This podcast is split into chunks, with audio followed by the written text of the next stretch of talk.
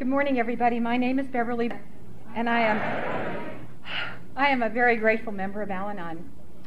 I've been in the Al-Anon program of recovery since February 9th of 1981. And I want you to know that on September, around the 20th of September of 1981, I came to my very first Brazos or um, Lakeside conference. I'm sorry. I'm, this is such an honor. I, you know, I can't even begin to tell you what an honor this is. And when Obi did this last year, he, he just called, he, before I left here last year, he said, "Would you, would you be our Al-Anon speaker?" And I was humbled by the invitation, because out of the 19 years that I've been in the program, I've been to this conference 17 years, and um, for you to ask me to come up here and share my recovery it tells me I have some.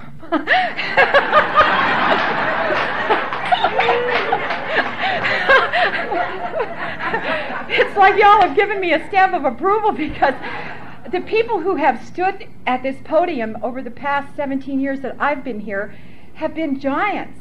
They have left me um, a legacy. They have raised the, the ladder of my recovery, and every time I leave here, I want more. And, and so for you to watch me come in this door for 17 years in various stages of recovery and non-recovery and, and have me share here it is just i mean it tells me that somewhere along the line this program works um, because i am not who i was when i walked in here in september of 1981 now i want to tell you that are so many people in this room that just have loved me beyond anything I could describe. And starting Friday, you know, people have come and hugged me and said, You're going to do wonderful and you're going to be fine and we love you more than anything. And this is going to be such an honor. And we can't wait to hear your story. I mean, it, it has just felt the thing that I pray for is that God will open my heart and let me feel love because I can't feel it a lot of times. And, and slowly over the years, I have beginning to believe in myself and in you and know that when you tell me you love you, me, you really mean it. And so I've had all this love just poured on me. And I stopped and TJ and I shed a few tears as we went down the aisle and she hugged me and, and, and wished me well. And then I got to Mr. Joe G. And he gave me a big hug and said he loved me and he says, and Beverly, please don't embarrass us in front of all these people. and, you know, it just went. so I'm going to try really hard not to embarrass Joe in front of all of his friends. you know how we are about that. We're fragile. this is a beautiful place to me, and, and like all of you, I've walked out of here um, with gifts and, and gifts that have kept me alive and well for the rest of the year. And um, I've walked in here burdened with a fifth step. I've walked in here burdened um, with with people that I've lost out of my life that I've loved. I've come here years where I've just felt wonderful. But my very first year, I have to tell you, I slept on the top bunk above Miss Evelyn. And um, Beverly brought me in there, and she says, "We've got this bunk available, and you can sleep up here, and and you'll enjoy the people that are in this room." And I didn't know anything. I didn't even know if I belonged here yet. And Miss Evelyn says to me, "I smoke." and I smoke a lot, and I don't want to hear one single word from you. And it's like, okay, okay, okay.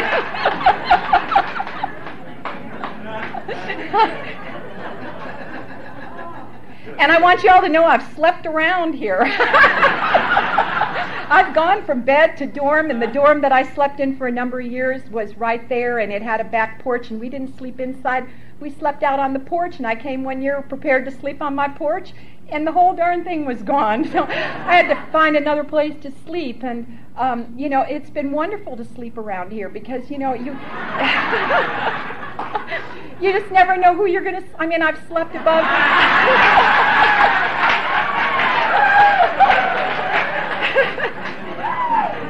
I, have slept over Miss Evelyn and Bonnie Allen and, and just so many wonderful people. And um, and it's just been one. don't get stuck in the same old bed you know move around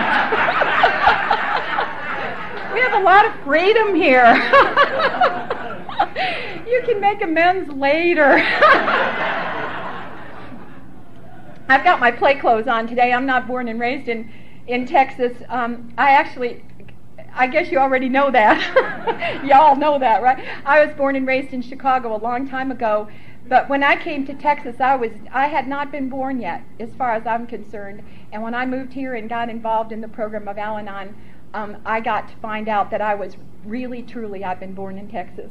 And so I get to wear Texas play clothes. And um, I had Sue Drum for a house guest a while back, and you just don't get to have Sue Drum for a house guest not end up with a pair of cowboy boots. so I, you know, I come up here and they said, have fun, don't take yourself so seriously. And I have taken life and myself real serious for a long time.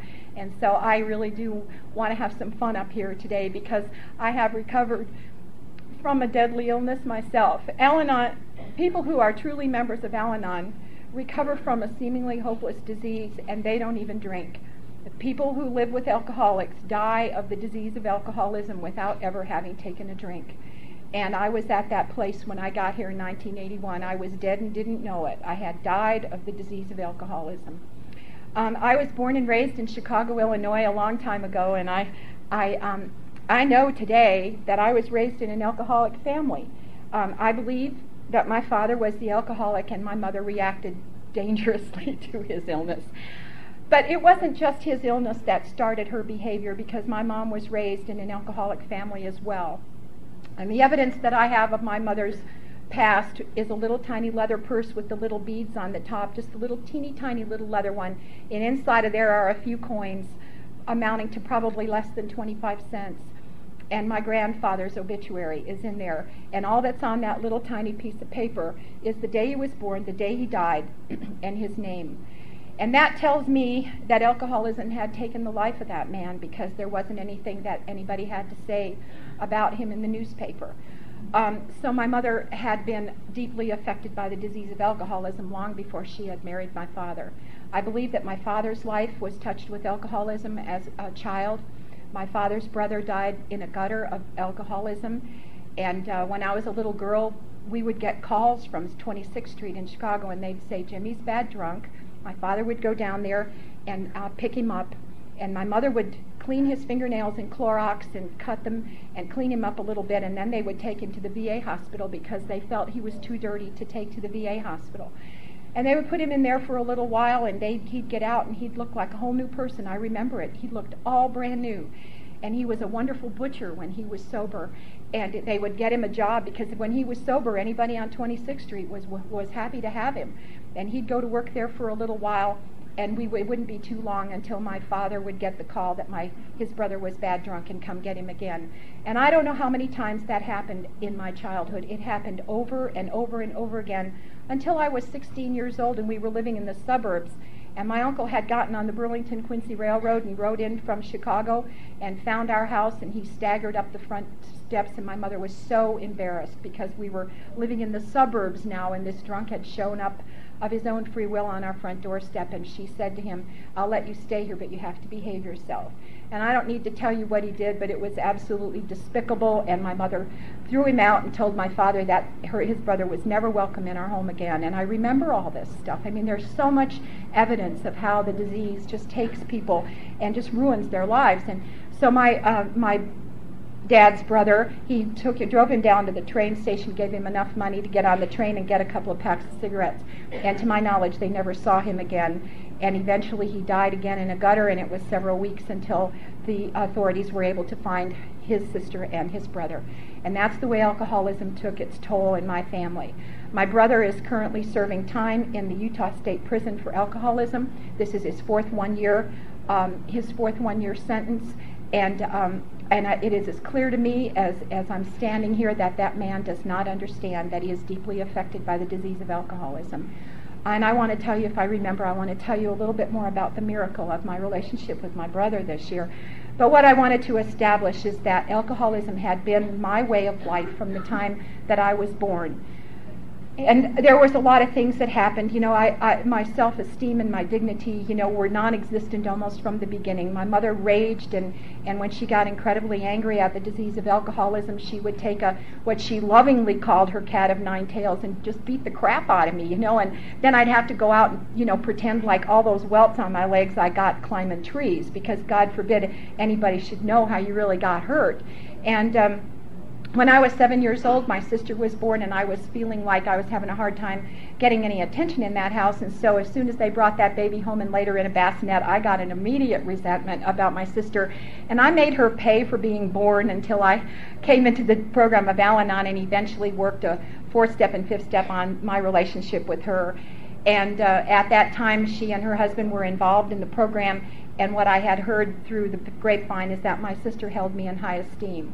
But I got to a place where discomfort overwhelmed me with that relationship, and I knew that there was the only way out was to write this inventory, and I had to take responsibility for my part in that relationship, and eventually it worked out, and um, we have a wonderful relationship today. But um, n- about well, she was that was seven three years after she was born. My brother was born. You know, I'm I'm getting older now, and I don't know very much about my sister and brother. My means was to survive, and I believe that children born in alcoholic homes learn survival techniques that um, you know we're not taught. We just know when to get out of Dodge. You know, I mean, we just know that it's a lot quieter down at the baseball field watching the little league guys play football and or baseball, and we know it's a lot quieter at the drugstore having a cherry coke and and I learned how to roller skate and ride bicycles, and I was a good athlete, and I spent as much time as I possibly could out of that house. When I was um, about fourth in fourth or fifth grade we moved into the suburbs and you know it we took we had that alcoholic dream. Alcoholic families have dreams and they wanted only the best for their children. But we didn't know how to we didn't know how to accomplish that. You know they had this dream we're going to move in the suburbs and everything's going to be happy and we're going to live happily ever after for the rest of our lives. But as the moving van drove away from the house in chicago and pulled up to the house in in the suburbs we uh, we had packed alcoholism with us, and alcoholism is a progressive disease, and um, and things. It didn't take too long until things really got bad again, and it gets worse and worse and worse. And I made a little network of friends, and I was, for the most part, I had a happy childhood as long as I stayed out of that house. I mean, I really enjoyed my life. I was raised in a community that was small and safe, and we could go out and play and and enjoy and we didn't have to worry about anything ha- bad happening to us. The worst things that happened to me as a kid happened in my very own home. And and so outside was nice. When i was a senior in high school my father lost his job at a company that he had worked for for years. And a company in uh, Ogden, Utah, gave a lot of their engineers an opportunity to come to work for them. And so about 30 guys took that took that opportunity, and we went to to Utah. My father set out a couple of months before my mom. She stayed back to sell the house, and we were going to take this magnificent train ride across the United States, and we were going to start over, and life was going to be wonderful, and my dad's making more money. And she was glad to get out of Illinois because she thought that that was the root of the problem. You know, that if we could just get out of Illinois and the crowds and the people and everything and start over in a new place, it was going to be better. Well, we hopped off that train, and there were no cowboys and Indians, and and there were mountains and loneliness. You know, and and I and I had lost this whole network of friends. You know, this whole, you know, I don't want to call it a support group. It was just my buddies, you know, and people who invited me for dinner and, and you know, just took care of me. I didn't know I was being taken care of. They just took care of me. And um, that turned out to be the loneliest year of my life. And at the end of that summer, I turned, um, I finally graduated from high school, and um, my father got me a job at the defense plant, Marquardt Corporation, where he lived. And I thought I went in there and interviewed for a job. It just occurred to me that whole deal was set up. But nonetheless, I got a job at this defense plant, and I was a little clerk in a in the Blueprint Island, and we had a lot of adding machines and calculators that had the brand name Friden on them, and several of them broke, and they called this repair company and in comes this fox, and he had. Um, I have to describe him to you because I fell and lost immediately. Um, he had a duck tail, and he had a crew cut, and he had a jacket on and a tie, and a white shirt, and he smoked this cocky little cigarette that hung out of the corner of his mouth. It's when when you could smoke in buildings, and he kind of just walked with that alcoholic arrogance, you know, just came on down the aisle with his little briefcase and I'm a kid. I mean, I'm 18 years old, just turned 18 years old, and I'm looking at this older man, and I'm thinking to myself, oh man, that is. I mean, I just thought he was wonderful, right? Well, thank God, one of our calculators were amongst those that were broken, and he comes into my department, and he's talking to people because he'd made lots of friends there. And he had, I gathered from the conversation, he had only been married six months, but there was trouble in paradise. And at that very moment, his clothes were hanging from a pole uh, the, the actually the water pipe in his office, and there was a cot in there where he was sleeping. Well, every time this man came to, to fix one of our machines, it was another episode of As the World Turned. And you know, some days the clothes were gone and he was living happily ever after, and some then he'd come back and he'd have that little cigarette and the ducktail and the tie and the jacket. And I have to tell you that on his chest was this great big S. And I wish I could tell you it stood for Superman, but it didn't. It stood for security. He had a car, he had a job, he had been in the service, and he was out, and he was working and had you know financial security and he was cocky and arrogant and i didn't know he was an alcoholic. I had no idea that that's what i was attracted to. And, and but i saw this big s of security on him and and i was sitting there and and i would think to myself oh that poor guy the poor guy. Well i lost my job ended up going across the street where he had an office in the back room. It's a little tooling supply company and they gave me a job as a little receptionist over there and I got to watch this big blue and white Oldsmobile um, drive in the driveway, and as the top's down, it's middle of summer, and he's brushing back that crew cut and fixing that stuff. And just as he would walk in the door, he'd light a cigarette, and it'd be sticking out of his cocky little arrogant mouth. And he'd take that jacket and he'd sling it over the chair, and I mean, it was like some romance novel as the you know it was just and he'd sling it over the chair and he'd unbutton one button and loosen that tie and you know how I just sit there. I was just mesmerized by this man. And he would go into the back room, and they had a refrigerator back there. And I have to tell you all this because I'm not going to tell you a whole lot of what happened afterwards because this was what set me up. I mean, I saw all this, and it was what I didn't realize is it, it looked secure and it also was familiar to me. And in the back room was, an, was a little refrigerator, and it was full of Coors beer, and it had some gin and vodka in the freezer. And they assured me as a child that it did not freeze. And the only thing that they were doing was keeping that stuff cold. Now, there wasn't a lunch in there except except mine, and a few little packages of ketchup and mustard were in there. And you know, I'd put my little lunch in there, and there's nothing in there but beer. But this guy would saunter into the back room with that t- shirt open and the tie loosened up, and he'd get a can of beer and he'd stand right in the doorway where I could see him, and he'd pop that top off the can, and he'd take a long drink. And every time that man took a drink of beer, I felt better.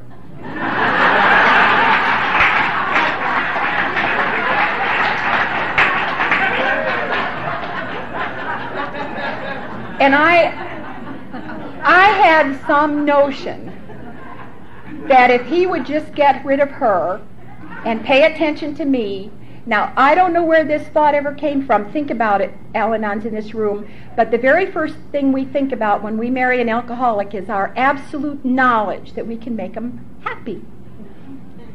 Do you, where does that come from? I had never known happiness in my entire life. And uh, and yet I looked at that man and I had some absolute assured inner knowledge that if he was mine, I could make him happy. And I ended up going back to work for Marquardt in a few weeks, months, days, I have no idea how much longer after that. He came back and he had been officially separated from this lady and he asked me for a date. And I and I thought that I was the luckiest woman that ever ever walked planet Earth. Now, I'm here to tell you that in another month and a half, I'm going to be married to that fox for 39 years. And I do think that I am the luckiest woman. That's walk planet Earth, but it has been a long road from there to there. I do not want you to think that I was in 70. I mean, it has been a long, long road to recovery. But thank God for recovery because without this, you know, we wouldn't have what we have today. And we've, we've survived stuff that couples should not have to survive. And um, anyhow, he asked me out on a date, and I took him home to meet my father. And they went in the kitchen and fixed a little drink. But what I didn't know is that they drank most of a half of a bottle behind the wall before they come out with this cute little cocktail for the girls. And and I'd always look at it when I looked at him the very first night that he and my dad went behind that kitchen wall, and I noticed something happened to all of his facial muscles. And I thought to myself, what happened to him back there? He had just turned stupid looking, you know, just dumb. And I have a photograph of my husband in that condition on my bookcase today. I'm a, I'm a amateur photographer and it's my hobby. But back then I didn't realize that I was gifted in that area and I just took a little snapshot of my husband and my father with that stupid look on their face. they were barbecuing and and they I keep it there as a reminder that this is what I reacted to.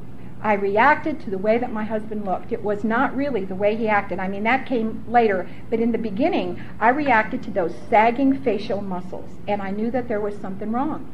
And um, we dated for a year and a week and got married. And one of the things that happened, I went to see the Monsignor. When I was a little chil- when I was a little girl, four years old, my mom woke me up one Sunday morning and said, "I'm going to get you up. You're going to Catholic church, and your auntie Annie's going to raise you as a Catholic." And I was raised in one of those beautiful, beautiful cathedral looking Catholic churches right in center Chicago.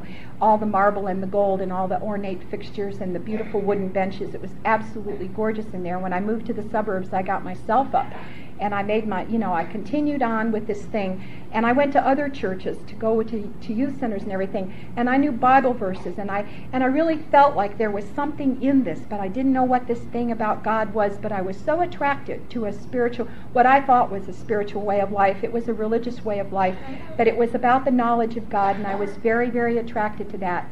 And when my husband and I decided to get married, he comes from a very, very Mormon family and he made a big sacrifice and said if I wanted him to, we could get married behind the altar of the Catholic Church. But the Monsignor denied that uh, privilege because he had been married before. And I walked out of there with a big chip on my shoulder and I threw away the Catholic Church. But what I also didn't realize is on that day I threw away the God of my understanding. And from that day until I was introduced to the God that, that Al Anon provided for me the, the opportunity to find a God that I could believe in, a God that I could create, a God that I could trust. Um, I was on Self Will Run Riot.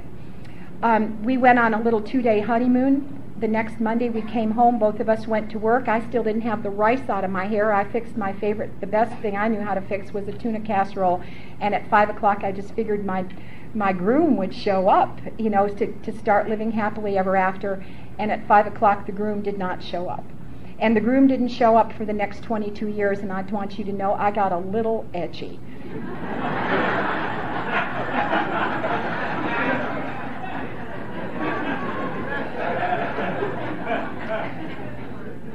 And I started something with the groom that I was to do for the next 22 years, and that was this phone, these, this phone rage. You know, to call him up and say dinner's ready, and he'd say, "No, dinner's ready. When are you coming home? I'll be there when I get there." You know, what time is that going to be? I don't know. And then we learned how to slam the phone down on each other, and and how to just you know discount each other in in ways that are subtle, but but take away and erode everything that might even be left. I mean, you just start to a pattern of life with alcoholism that takes away your dignity, your peace of mind, your security, your financial security, all of the love, all of the trust, it just one day at a time, one minute at a time, it just begins to disappear. And you begin reacting to the disease of alcoholism in ways that you made promises, and I did, that I would never, ever, ever, ever want to treat another human being in ways that I would never want to treat me. I, I would watch my mother and father carry on about his drinking, and I made promises that I never, ever, ever wanted to act like that ever in my entire life. That if I had children, I was going to love them better. If I had a husband, I was going to love him better. And we weren't going to, we weren't going to fight like this. We weren't going to do those things. But one day at a time, our marriage eroded, and we didn't even know what was going on. I had a second child two years later, and I was beca- I was didn't become a perfectionist. It was something that started in my childhood, trying to get my mother's approval for just one single thing that I would do, and it carried on into my married life. If I could just clean the house better, if I could look better, if my hair was a different color, and I want you to know I tried some real unusual colors. I was orange for a long period of time because um, they said blondes had more fun, but my hair never turned blonde because I had naturally had dark brown hair, and it was always kind of the color of Pat's shirt, you know, and I thought I was I was just uh, just gorgeous, and and so I mean I did a lot of things trying to make myself to change myself on the outside to see if I could change the way I was feeling on the inside, and I made some really big mistakes, and I and I looked so obnoxious most of the time, and I and I looked the way I felt and I just thought if I could if I could put together a wardrobe that looked like yours and I could put it on me, I'd begin to feel the way I thought you you looked, you know. And and it was just a bizarre way of living. And one day, in this sense, in this height of the perfectionism, where I'm trying to keep everything up so that I could get his attention and maybe he would come home, um, I was very very irritable and very very angry that day. And my older son, who was still in diapers came out of the bedroom and he pushed a Tonka truck across a newly vacuumed rug and I went into a fit of rage that um, is unbelievable. And I have that capacity. It's a white hot fuse that just blows up inside of me, and I can't predict it. And and I you know and this happened that day, and I grabbed up a diapered baby and a wooden spoon, and I began to beat that child. I mean, I began to beat him within an inch of his life. And I know today that the voice of God spoke to me, and I listened to it that day. And I and it said, if you hit him again, you will kill him. Because I think that I was on this fine line, you know, between life and death. And if I would have struck that child one more time, I would have lost control completely, and I know that I would have killed that child. And I put that uh, the baby down, and I saw myself, and I thought, what have you become? You know, what has happened to you? You are absolutely crazy. And I was appalled at my be- behavior. And life went on like that. I made a promise that I would never, ever touch those children again. And I, to my knowledge, I didn't ever, I didn't ever do it again. But what I did was a new way of, of, of beating on my children, and that was to ne- for them never to be enough. They weren't dressed the right way. They didn't get the right grades. They didn't swim fast enough. Both my boys became athletes, and I spent a lot of time, you know, watching wrestling matches, and they were really good. They were very good athletes, but they were never good enough for me. And I would be angry because he wasn't showing up. You know, he'd show up 10 minutes before a match was over, and, and I just always felt like I was alone. But on the other hand, what, uh, what that kind of an environment did for me is it made me strong and I didn't even realize it. You know, it, it gave me courage. To, at times I didn't know I had courage. It gave me faith that I could do something even when I wasn't sure I could do it. I learned how to wallpaper. I learned how to paint. I learned how to mow lawns. I could do anything. I mean, you. I have my own little toolkit today, and there's not too much that I can't do. Uh, however, I'd much rather give it to him to do today. it's just a lot easier that way. But I had to learn. You know, you you it's what I was raised in an era that you you lie in the bed. You know, if you you you made your bed and you lie in it. So I had to become creative and and learn how to take care of myself because I couldn't count that he would ever be there. When uh, in 1978 things changed for us, it was the beginning of the end. It was the it was a time when when the miracle was beginning to happen, and I didn't even realize it. But he was given an opportunity to move to Texas and take on a new job, and all that I could see was great big financial security. The S was back. You know, we were going to move to Texas. It was all going to be better. The kids were going to get to go to different school, and we're going to have more money. We'll have a bigger house. And again, we packed up alcoholism in that truck and we drove it across the United States and set up a household in, in Texas. And we brought alcoholism with us, and alcoholism is a progressive disease. And um, what I didn't realize at that time, because I was in total denial, is that I brought two just full blown drug addict, alcoholic children with us, and they were 11 and 13 years old. They had already started to experience drugs and alcohol on the beach in Sparta, New Jersey, and they hid it from me very well, and at that I didn't want to see it. I wanted to see my children as heroes, you know, people who could wrestle and, and swim backstroke and win medals and do all those things. And so the evidence of alcoholism was in my family, but I opted not to see it. On the other hand, I didn't know what sobriety looked like. So this was all common, ordinary, just regular behavior for me.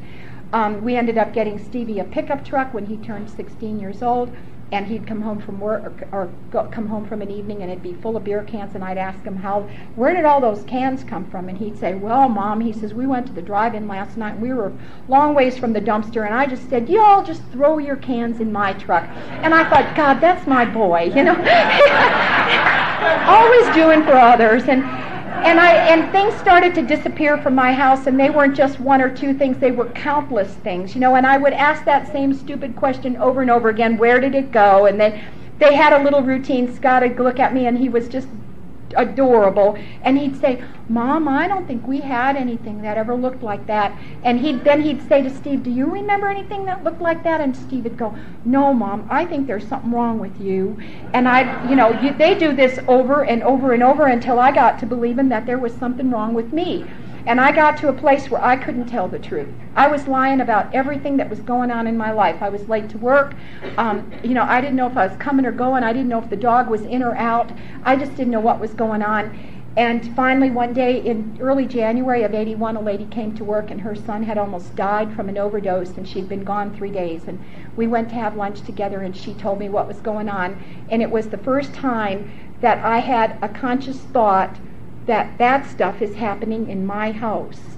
And she told me about this place in Denton, and she said that her son was up there for 28 days of treatment from drug addiction and alcoholism. And I got home with armed with this new information and presented it to my husband, and I said, you know, I really think we need to take Scott up there and have him evaluated because you know he and Stacy are doing some really crazy things, and you know maybe if we could get him up there and get him straightened around and get rid of Stacy, our life is going to be better. It was always something outside of what was happening inside of me that was going to make my life better. So on the, around the 20th of January of 1981, we took the entire little family up to Westgate to be evaluated. And we sat there individually, and they asked us a series of questions, and then they sat us there as a little family, asked us a series of questions, and I thought we had done a fine job of answering the questions. There were a few times I kicked a few people under the table when I thought their answer was wrong, and and they would shape up. And anyhow, at the end of this, the counselors stood up, and Jean Coffin was one of the counselors that evaluated our alcoholism, and she turned out to be one of my heroes. And, and she died several years ago, but she left me the legacy of journaling, and, and it has been a part of my life um, almost for 18 years now. And anyhow, I just loved what I saw in her. She had a bunch of bracelets that went from her wrist down to her elbow, and she had on polyester tight pants, and and she had this huge bag, and she was always in it. Have you ever brought a grocery bag home from the grocery store and the cat goes in the bag and you know all, the cat's kind of roaming around in the grocery bag and then it comes out? It's like Jean was always roaming around in this big, huge purse. And I was so, I mean, I couldn't take my eyes off of her. I was just so taken with her. And she was gruff and crusty, a lot like her friend Evelyn. and they, they knew how to have fun. I watched them as years went on, and they knew how to have fun, and I took lessons from them. But what I didn't realize is it wasn't the bracelets, and it wasn't the big person. It wasn't the jeans and the way she walked and the way she talked. There was something about her very essence that I was attracted to, and I didn't know it then. And right from the very first moment that I saw Jean, what I know today is that I wanted what she had, and I was willing to do whatever she said. I was willing to do anything Jean told me to do. However, I was not prepared for what she said next. She, they looked at us and they kind of whispered between them, and then she took the spokesman's position and she said, We are convinced that this family suffers from alcoholism. But she says, We're going to send you all home because we don't know who has it. So when the real alcoholic.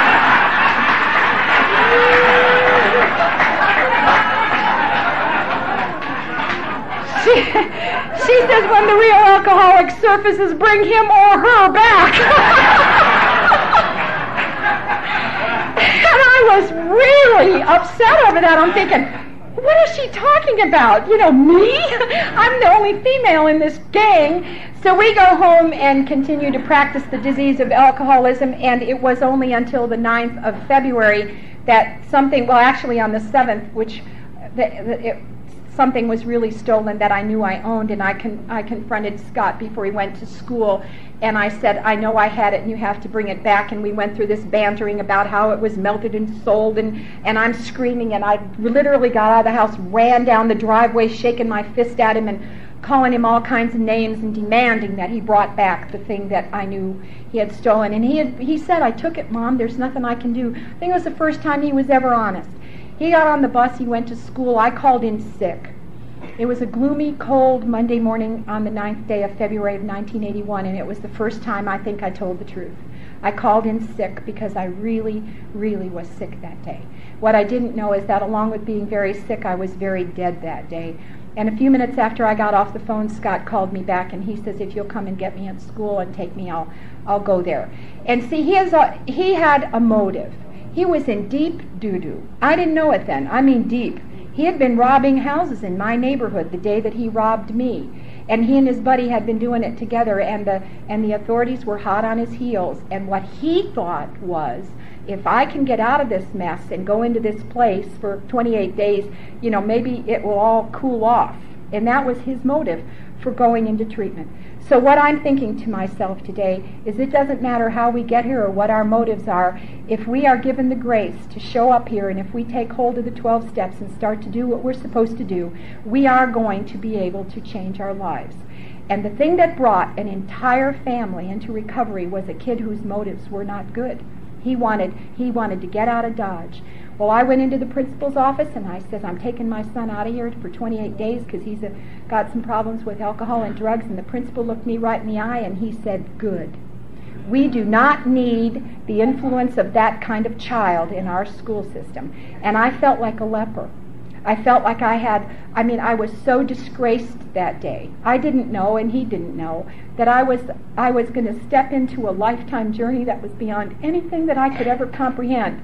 What he was looking at is if he got rid of my son, his entire school district was going to get better. So, isn't that a sick thought? so, we put him in there and signed all the papers. Stevie drove me because I couldn't drive that day, and Stevie drove me and, and I says, well, you might as well come in. And he says, oh, no, not me. I'll just wait out here. And I says, well, it's cold out here and it's raining. And he said, no, Mom, you go ahead and go on in there. I'm just going to stay out here and I'll wait for you. And it was a gloomy day. I felt as bad as the day looked. And I went in there and signed all the papers. And the lady who was only this tall on me, she was one of the speakers here one year. Her name was Trish. And she said to me, and you will have to go to Al Anon. And I says, well, I don't think you understand. I work. And she said, So does everybody else. And she said, You will go to Al Anon or you can't come back here and see your child. Well, I didn't know it then, but I couldn't stand my children. I really could not stand. I want to tell you, I hated my the fact that they were stealing things from me. I didn't like the way they treated me. And I don't know when it starts. When does it start? Where that erosion of love begins. But the very children that I gave birth to, and I was so delighted when I could see they had 10 beautiful little fingers and 10 little toes, and I was so happy to be a mother. I don't know what from that place until the day I put Scott into treatment, where the love went, but at the day that day I did not love him. And yet she said to me, if I didn't go to Al Anon, I couldn't come back. And my idea was, who do you think? I mean, I'm a people pleaser. I didn't do this. I'm, this is what I'm thinking. I have big thoughts of mean things to do to you, but I don't say anything out loud. I'm thinking, who do you think you are to tell me I can't come back here and see my child? So I started to go to Al Anon because I'm a people pleaser. and that was my motive. That was my only motive. And I started, I went to the old Main Street group in Lewisville on Monday because that's where they took the patients from the treatment center. And I went to the Alpha group on Thursday because that's where they took the patients. And thank God that this treatment center was based around the big book and having a sponsor before you got out and good recovery and, and I didn't know that I was in the middle of the miracle. I didn't know. The people who were my mentors and the people who were my peers back then were the most active members of Alcoholics Anonymous and Al Anon that have ever walked planet Earth. And so many of them are dying, you know, and they say that we are left to carry this on. And I feel that the burden is too big, you know, things are changing. But I want it to be like it was when I walked in here. They were full of love and enthusiasm and encouragement. And no matter how crazy you were, and I'm here to tell you I was a lunatic when I walked in here, they loved me unconditional. And it was because they loved me unconditionally that I began to be willing to be open to the possibility of beginning to unconditionally love my children. And the beginning thing that they said to me was that I could love the child and hate the disease. That it didn't have to be all lumped up in a big ball. I could love my husband and hate his disease. Because I didn't understand back then that when my husband took a drink, then the drink took the drink, and then the drink took a man, and it didn't have anything to do with me. It's not that he didn't think I was the most beautiful woman in the world. It's not that he didn't honor me or treasure our relationship. It's just that when he took a drink of alcohol, he could not honor the marriage. He had to honor the drink. And in the last couple of weeks, I have heard some incredible stories about how that drink has been honored by the alcohol, by the alcoholic. A man who took a little hungry child in for a, a, a sandwich, and he also needed a pint of liquor. And when they, when he reached in his pocket, he found he didn't have enough money for both, and he bought the drink. You know, it was those kinds of things that I that I continue to understand the devastation of this disease, and it doesn't have anything to do with me. My job in the in the program of Al-Anon is to have a happy life in spite of this illness. And you know, I didn't know what happy was. I didn't know that I could be happy. I didn't know who I was when I walked in here. I was the bed maker, the cook, the bottle washer, the lawn mower, the guy who kept everything together. I was the organizer and the unorganizer. You know, that was my role in life. And um, anyhow, I started to go to meetings and I was set down in the middle of the miracle and, and I started to do some of the things just as, you know, it, they were, they were kind of haphazard. My, my best recovery, and Don explained it, is haphazard. But my commitment to haphazard is, is a determination to do it to the very best of my ability every single day, even though it is haphazard. And there's there's a prayer that I love, and it and it says, "Dear God, I may not know where I'm going. I may not see the seashore ahead of me, but you know, if I think that I am following Your will, you know, chances are I'm I'm giving it my best shot, and I kind of live my life like that today." I believe today that I'm a child of God and that if I'm given recovery my best shot, God is proud of me. And, and that is an incredible thing for me to believe, is that God is proud of my best effort in this program. And so we started to go to all these meetings, and, and on the 23rd of February, we're coming home. Actually, it's the 22nd. We're coming home from a meeting, and my husband said that he saw himself in the big book as the jaywalker. And I said to him, and so? He said, well, tomorrow night at the meeting, I'm going to get a desire chip.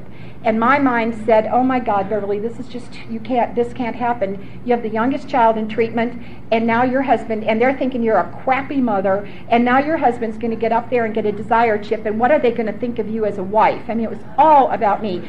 And so I gave him my lecture. I have a, I had a huge soapbox back then, and I used it well, and I lectured him all the way into Denton about how he shouldn't get that chip, and please don't and don't embarrass me.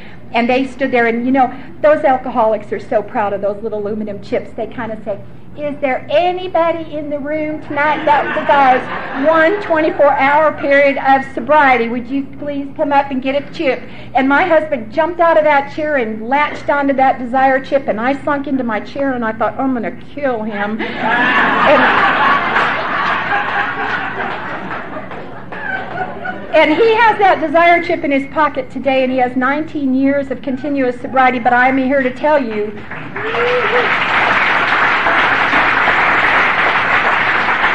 I'm here to tell you I was not proud of that in the beginning. I did not know about the miracle of recovery. I was embarrassed because he stood up there and embarrassed me in front of all my friends.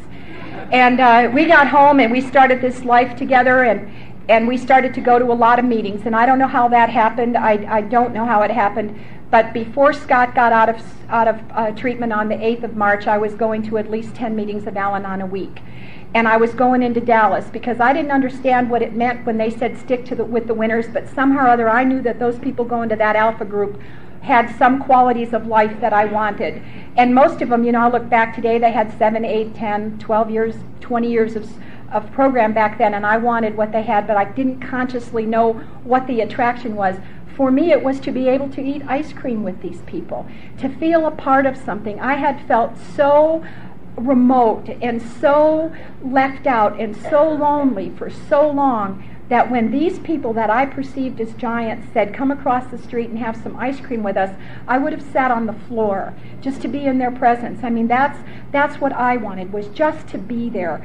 And we started to go to family afterward meetings, and we'd fight all the way there, and we'd fight all the way back. And then we got a little recovery under our belt, and we'd only fight one way. And then, but the interesting thing about that is we'd walk in the doors, and they'd say, "How are y'all tonight?" And we'd go, "Fine, fine, everything's fine." You know, we'd have this horrible week, you know, where we just did everything we could to each other to just humiliate and degrade each other, and we'd walk in there and go, "Fine, we're just fine." And then we started only fighting one way, and we'd walk in and be fine, and then we'd hear about something about communication and courtesy and these words that were just void from our relationship. And, and I chaired my first meeting in Al Anon, and I thought it was a big deal. But the fact is, is it was a small group, and they just wanted somebody new to chair. And so they asked me to chair, and I was just sweating, you know, a, a lot like I am right now about this. And I bring out my dilemma, the alcoholic marriage, and I pick out this page on courtesy. And I thought, my God, I need to be working some sort of a program towards courtesy before I can lead a meeting. And I thought, what can I do to be courteous? And I thought, all of a sudden it occurred to me that I'd been drying my hair in his bath towel and that he always had to dry in this wet towel. And I thought, I'll just quit doing that. And that's courtesy. So I went to the meeting and I was all pumped up because I had experience, strength, and hope to share. so I quit using his towel, and now you know I, I, it's just something I don't do anymore. But it was a beginning. The beginnings were so silly for us. They were. I mean, they, they today they seem so foolish what we did. But then we started to got to a point where we could go to family afterward and not fight either way, and, and we could sit there and share some experience with the rest of the people. And and on March 30th, I mean, I'm talking in advance, and I'm going to go back now to March 30th. It's a morning, Sunday morning. We're going off to Alpha, and my son Steve came in noticeably drunk, and I I stood in the middle of my kitchen and I saw alcoholism in my home, and I says, "Oh my God, Steve, you're drunk." And Scott says. God, Mom, he's worse than me. Well, how, you know, I think, how's that possible? And another thing that I began to learn from you is trust. I had never trusted anything or anybody in my entire life, but I began to trust you. We went off to that meeting that day, and I asked Bill, what should I do? And Bill said, Well, you can either ask him to join you in recovery or you can ask him to leave. Well, that was a concept beyond me because, I mean, this is my child. I grew him in my belly, and he's telling me I can ask him to leave, and then I'm afraid of angry people besides. So I think I can't do that. And he says, It's the only two choices you have and, and he had a lot of experience behind that knowledge and i thought i have to believe that bill is telling me the truth. And so we went home that day and we asked stephen if he could if he wanted to he could join us in recovery or else he would have to move out of the house because we could not have alcoholism and drug addiction in a home that was newly sober. And stephen ran out of the house at 80 miles an hour in reverse in the truck and a few minutes later called me from the store and said he'd go to one AA meeting, and I got back up on my soapbox and started about, you know, Alcoholics Anonymous and Al-Anon is forever, and you just don't go to one meeting and blah blah blah blah. And anyhow, I could hear myself, and I thought, oh, just shut up. And and so he said he would go to one meeting, and so we go to one meeting, and my husband jumped out of the car that night because he was embarrassed to walk into Alcoholics Anonymous with his son dressed the way that he was, and Stevie had curly hair, permed, and and a, and a, a Coors hat, a tequila t-shirt, titty shoes, holy jeans. He had an earring, and his face was full of pimples because the average meal of an of an alcoholic drug addict that's 17 years old is is Fritos and and and corn chips and picante sauce and chocolate bars and and you know the complexion just goes to hell and and so does the room and the clothes and the attitude and and I got holes in my wall and all this stuff and anyhow my husband gum, jumped out of the car and he ran home and I wanted to jump out and run after him because my thought is you know I can save him from a drink and um, Scott says mom just drive the car and so we walked in and Millie H was sitting on the sofa and she said who's that? And I said this is Steve and she said he's half dead and when we're involved in active alcoholism, we cannot see the disease of alcoholism. And my son was half dead. And Bob P. took him in a back room afterwards and he started to talk to him. And Bobby became the family sponsor. And Bobby told me that eventually, well, I need to tell you about Stevie's first day of sobriety because it changed my life. The very morning that Stephen got home from work that day, uh, the phone rang at 6:30 and it's Bobby and he asked Stephen if he was sober, if he had made it through the night of night stock and sober, and Stevie said, "Yeah, I was sober." And and so apparently Bobby instructed him to get on his knees and thank the God of his understanding for that day of sobriety. And my bedroom wall and Steve's bedroom wall are the same wall. And through that wall, I heard my son pray. And I want you to know that it was the most incredible thing that has ever happened to me. To hear a 17 year old boy get on his knees and say, Dear God, thank you for this day of sobriety. And I got to see 12 step, a 12 step call in, in action. I am so blessed to have been able to experience that, to be able to watch Bobby do what Alcoholics Anonymous and the Big Book taught him to do, and to teach my son one day at a time how to live life sober. Now, I'm telling you that for a couple of years I screamed and ranted and raved that they should not get in line and buy concert tickets. Bobby was Stephen's sober or sponsor for one week, and all the concert tickets were gone. I, they were sold, gone. Bobby said that a sober member of Alcoholics Anonymous cannot go to where they're, they're drinking and drugging, and he got Stephen to sell those tickets. Now, I thought to myself, Bobby was a power greater than myself. A couple of days after Stevie got sober, he decided he didn't want to drive around in that old drunk truck, and he sold it to another alcoholic, and, and he got a little red Tonka truck, and he rode that little Tonka truck until as a result of an inventory, he got to go to Texas A&M University. And five semesters later, my husband and I had the privilege of watching this kid in a cap and gown walk across the stage of Texas A&M. And, and you know, and it's already been expressed. How do you get from there to there? How does a family get from a kid in the back seat in, in the clothing that he was wearing, half dead, to a boy who is fully alive and following the principles of Alcoholics Anonymous and in love with people like Bob White, who, who sometimes Stevie would get so crazy, Bob would just ask him to come down and help him pick out underwear. And Stephen had spent three days down there with Bob White, and they were shopping for underwear and cleaning the lenses of his cameras, and they'd wash their hair in the lake. And I'd think, what does all this have to do with anything? And Stevie would just call me up and he says, I'm going to stay another day because Bob said stay for dinner. And Marceline's making ice cream. And it was these kinds of things. And this young boy was attracted to that. And I wish I could tell you that my son's example helped me to become more than I was because it took me nine years to be able to pray on my knees, to be able to feel that I was not so good that I could get down and pray on my knees. And it was through the example of seeing a sponsor do it. And I knew she was telling the truth. She was really doing it. And life went on for us, and Scott's sobriety was very fragile, and he lost his sobriety, and he was in and out of Alcoholics Anonymous. Stephen seemed to be anchored in the program, and an alcoholic gave me my first copy of the big book and told me that I should take heed of what was written in these pages because he believed that I thought that I could somehow or other control and cure alcoholism and I became a student of the big book. And I know that it's not conference approved literature, and I never take it into a meeting of Al Anon, but I'm here to tell you that I know what's written on those pages, and it's, it's a part of my own re- personal recovery. And I took that book and I thought, who does he think he is to tell me that my kid's not going to stay sober? But you know what? He knew he wasn't going to stay sober. And I set out on a journey that I wished I never had to face. He was in and out, in and out. He left, he lived in, in slummy places with people with guns and, and appalling situations. And, and what that did was it strengthened me in my own recovery. I had to understand that he was God's child and that there was nothing that I could do and that I had the right to be happy whether the alcoholic was suffering or not. And I want you to know that that's an incredible concept. How in the world am I entitled to have a happy life when I'm watching my child die in a street of alcoholism?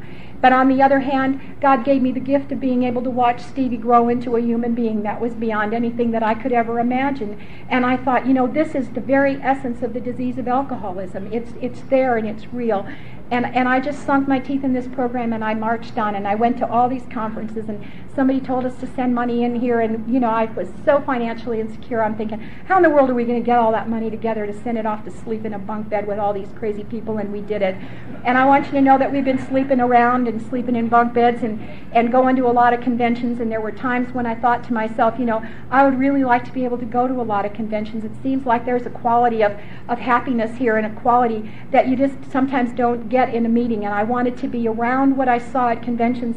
And I thought, well, but we don't make enough money to go to as many conventions as I'd like to go to.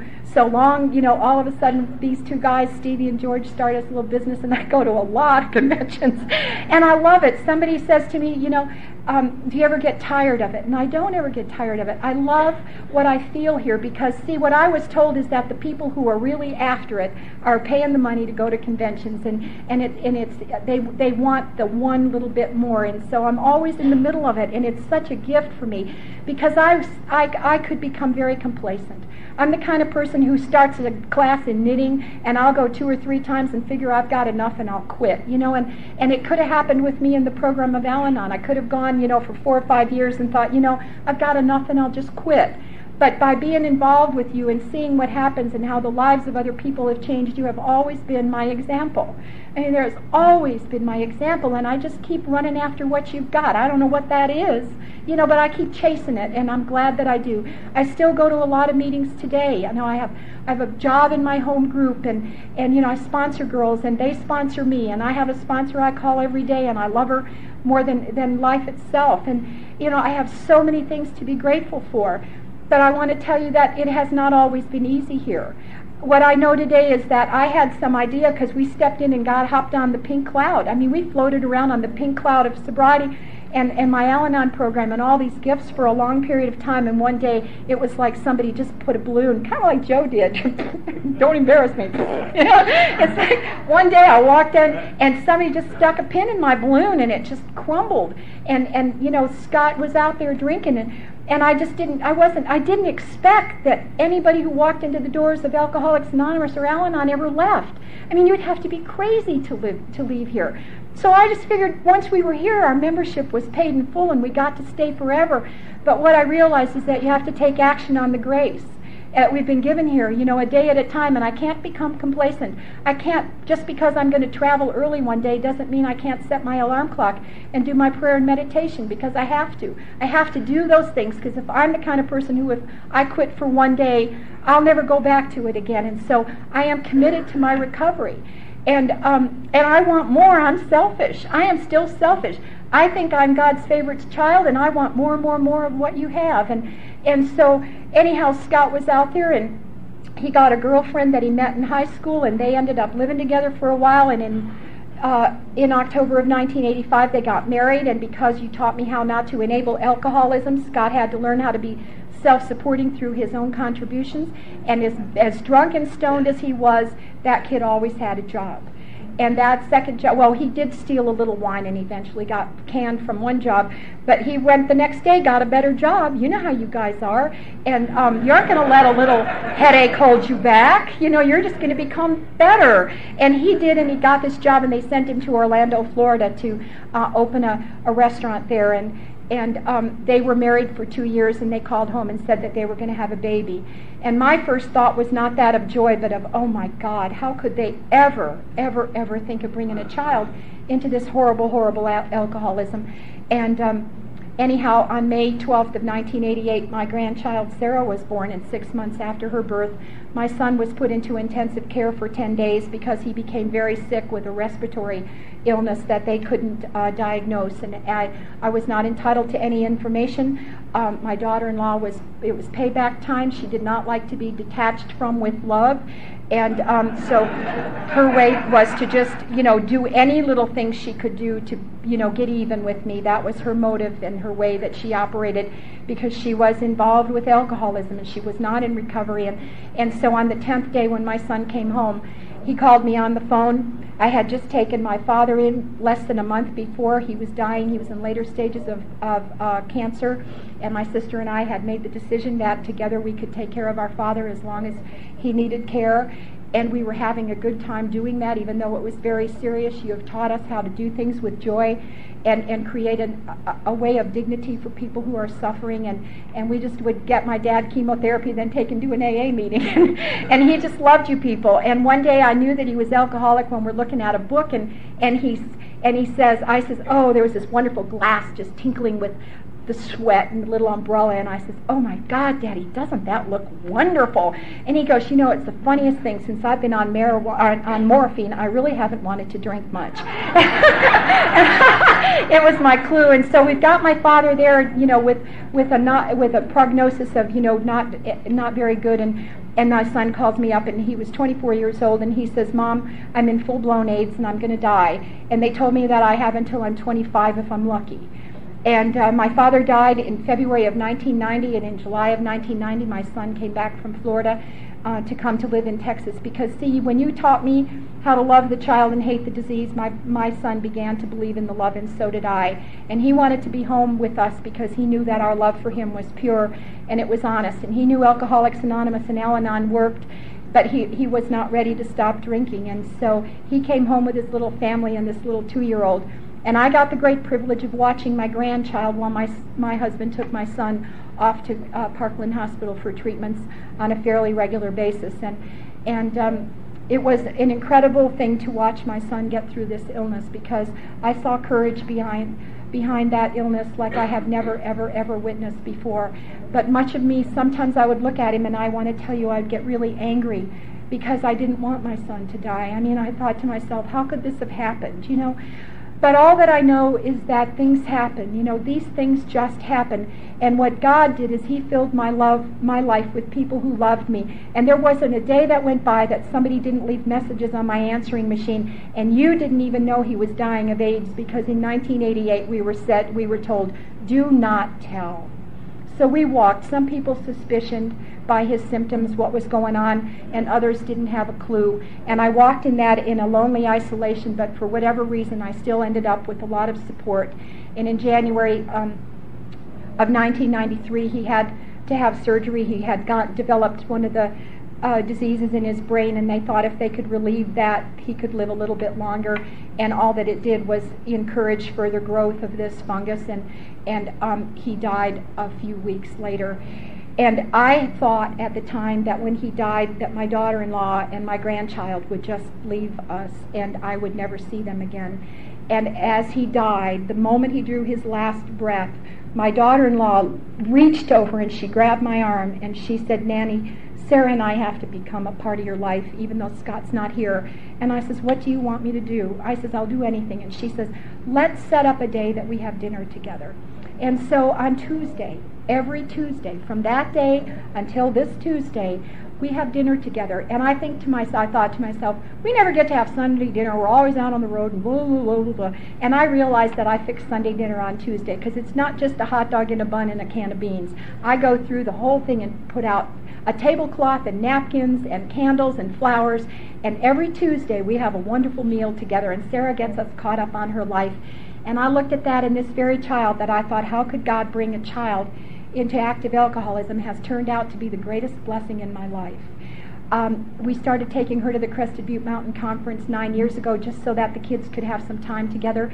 And what she did was develop a love and trust for Alcoholics Anonymous and Al Anon that's beyond anything I could ever imagine. And she goes to Alateen up there, or at preteen up there in the mountains, and she sits in on the speaker meetings. And she's been three years to singles in sobriety, and she loves the alcoholics. And so, one of my pleas for please, please, please keep this Al Anon just as pure and as simple. Please don't throw away any more of our old literature. Please don't change anything. Please don't talk about things in Al Anon that don't belong in Al Anon because I'm pleading with you selfishly. My grandchild is going to need you, and I want her to find there what I found there your love and your enthusiasm and your encouragement. But see, what Sarah also knows is that the first year they wouldn't let her play volleyball, and she said to them finally, after being thrown away, they made her the gopher. Can you imagine you guys making that little kid a gopher? Anyhow, she finally had had a hat full of that, and she walked up and she says, My name is Sarah Ann Burnett. I am single and I'm 10 years sober, and I am qualified to play volleyball. And they thought I put her up to that, and I said, I am not that bright. Last year, she drew a big heart on a piece of concrete with some sidewalk chalk, and inside that heart, she said, AA goes to the soul and kills the demons within. And she was 11 years old. She knows where to go. She's got a 50 50 chance of ever becoming an alcoholic, but she also has a 50 50 chance of needing the program of Al Anon. And all that I know is that you have given me a way of life where I started out to talk the talk, then I talk the walk, then I walk the talk, and then I walk the walk. And I don't ever have to stand in front of my family and say, I'm a wonderful member of Al Anon, watch me go. I walk the walk. And it's the amends that I've made to my family is to become an active member of Al Anon and for my life to change and to become loving and kind. And my other little granddaughter that belongs to my son Steve, I'm going to tell you this and then I'm going to sit down. When they were trying to teach her how to say grandmother, she absolutely refused to say grandmother. And finally, one day she looked at me and she said, This is my happy. And my little Hallie calls me happy. And then when Hannah came along, they, she calls me happy, and Heidi calls me happy, and Steve hasn't quite gotten there yet. Um, but there's always hope. But what I what I look at it, I think that is God's way to bless me with these little girls who call me happy because that's what we are when we're all together. I'm not a woman, an ogre with a big wooden spoon because it was her dad I almost killed with that spoon that day. I am a woman who brings joy to her life, and it's only because I have followed your example. And I am so glad you're here. I am so glad I'm here. And we all need to just keep coming back. And thank you, thank you for letting me share.